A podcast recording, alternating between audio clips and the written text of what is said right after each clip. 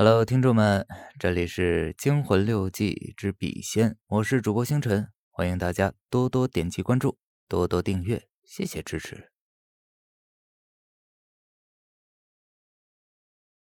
惊魂六记之笔仙》，恐怖继续。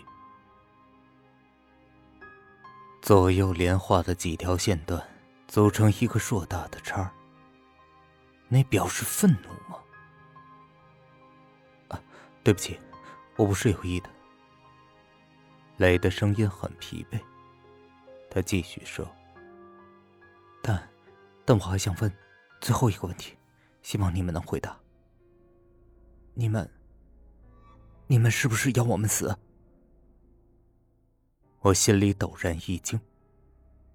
要是笔画出一个圈来怎么办？我死死地盯住笔。笔不停地在纸上游动着，而且越走越快。我用余光瞟了一眼雷，也许他在赌最后一把吧。屋里静得可怕，连门外的风似乎也已经停了。聆听着这最后的答案，在一片死寂中，只有笔磨在纸上的沙沙声，还有就是我和雷沉重的呼吸声。但愿不要画圈，千万不要是圈，我祈祷着。忽然间又是一阵冷风刮了进来，我的脊背在发凉。笔突然停住了，开始往我的方向移动，是弧线。我的心沉了下去。就在这个时候，我的鼻子忽然发痒，很痒，毛病又犯了，我极力忍住。我还是打了个喷嚏，手一抖，松开了笔。雷马上抓住我的手，摁在笔上，我连忙醒悟过来，重新摆好姿势，但刚才那股巨大的力量却已经不见了，就像笔仙来到之前一样，只有我和雷的手的力量在纸上乱走乱画着，像是找不到感觉。雷不甘心，又重复了刚才的问题，没有任何的回应。接着他又问了几个其他的问题。我们可不可以不死？是不是要满足你们的条件？我也开始发问。我会不会和丽和好？几个问题都没有回应。笔仙就这样走了。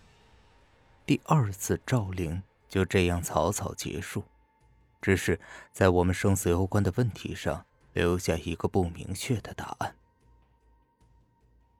你们是不是要我们死？一段弧线，四分之一圆圈，就是最后的答案。雷打开灯，回过头来直瞪着我看，看得我心里发毛。忽然他扑哧一声笑了出来。哈哈哈哈哈哈哈哈哈哈！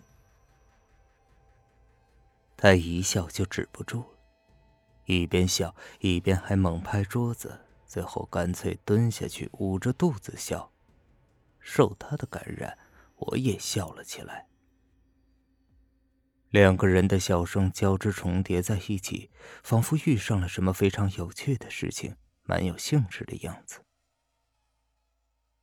我们躺在地上，对着天花板放肆地笑着，一边笑还一边蜷缩着身子打滚，像两个疯子一样。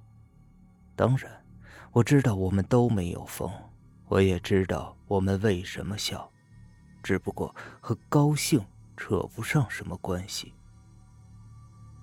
那是我平生第一次懂得，原来悲哀和绝望也可以用笑声来表达。待到两个人都喘不过气来，笑声才间歇。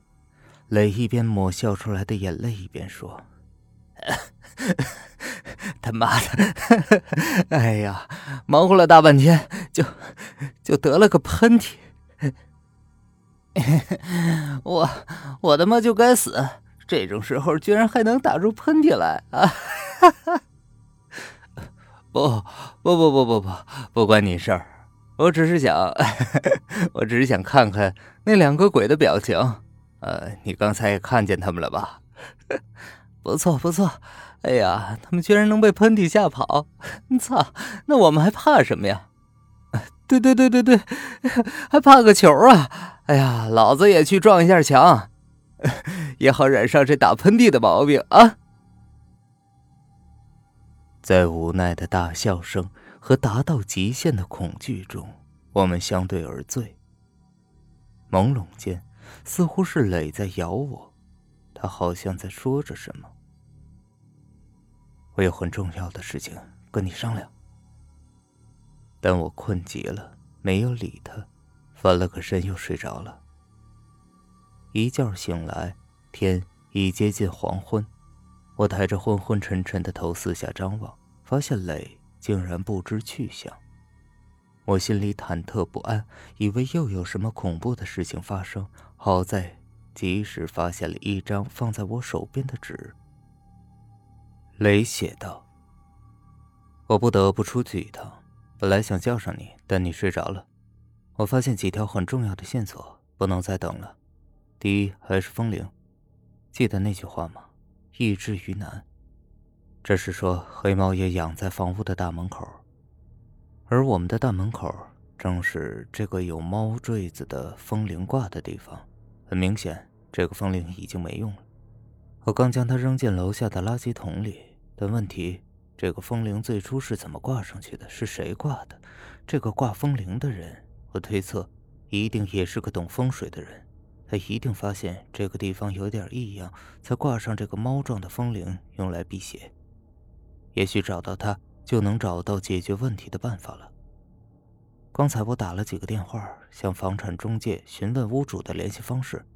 现在我就去找那个房东，也许就是他挂的风铃吧。不然就是以前的房客。第二条线索是刚才在网上一个网友给的提示，他问我那天我们请了笔仙之后有没有把笔仙送走。瞬时间我如醍醐灌顶般反应过来，对呀、啊，我们没有把笔仙请走啊，记得原说过的话吗？完了以后要记得把笔仙请走，我们连续两次都只是请来不请走啊，所以我想我们不得不再请一次，将两个笔仙请走。第三条线索我还没有想通，是件很蹊跷的事儿。你还记不记得当初第一次请笔仙的那天，到底是谁最先提议的？我怎么也想不起来，真是奇怪。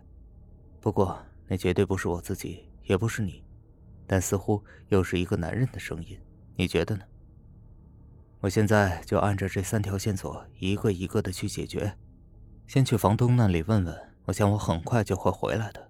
途中我也会给你打电话。如果我十个小时之内既没有回来，也没有给你电话，说明我肯定出事了。这对你有一个好处，就是恶魔不能再用他们借刀杀人的计策来对付你了。你如果一个人在家害怕的话，可以去旅馆住，但我建议你最好不要去找朋友，不要去朋友家过夜，那样会连累他们的。立和缘就是先立了。还有，如果我真的出事了，说明不管到哪里都不安全，所以我还是建议你不妨这个星期都待在家里，反正家里有足够的方便面和啤酒。若有什么新的情况或线索，一定不要害怕。如果我不在了，你就更不能像以前那样自暴自弃，要振作起来。你不比我笨，只要你努力保持冷静，勇敢面对，就一定能找出事情的解决办法来。毕竟离我预测的七七四十九天的大限还有整整一个星期的时间，千万不要放弃。还有，那天你半昏迷中说的话不错，鬼神可不信，但不可不敬。那些书差不多每本开篇都有这句话。我们太狂妄了，想着去玩一玩，还顺便吓唬女孩子。回头想想，当初是因为生活平淡而寻找刺激，要玩请笔仙，结果怎么样？足够刺激了吧？他妈的，简直刺激到老家了。不管鬼是不是真的，心里存一份尊敬总是好的，万万不该心存戏弄玩耍，忘记了尊重别人，也就是不尊重自己。你我走到今天这步，经受的这一切都是在为自己的年少轻狂而付出代价。雷，七点五十分，晨。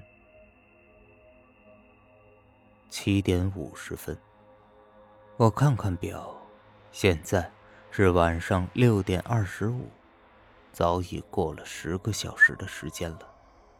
我连忙拨他的手机，是关机的。雷真的出事儿了，我不敢再想下去，也没有勇气在黑暗即将到来的时候出去打听他的下落。我将他那篇长长的留言读了一遍又一遍，不停地读，因为我害怕地想到，那也许是他最后的遗言。我仔细地看着他留下的三条线索，努力地思考着每一点可疑的地方。那个风铃是谁挂上去的呢？是房东，还是以前的房客？磊去找房东会出什么事儿呢？也许是因为我们住的这所房子出过事故。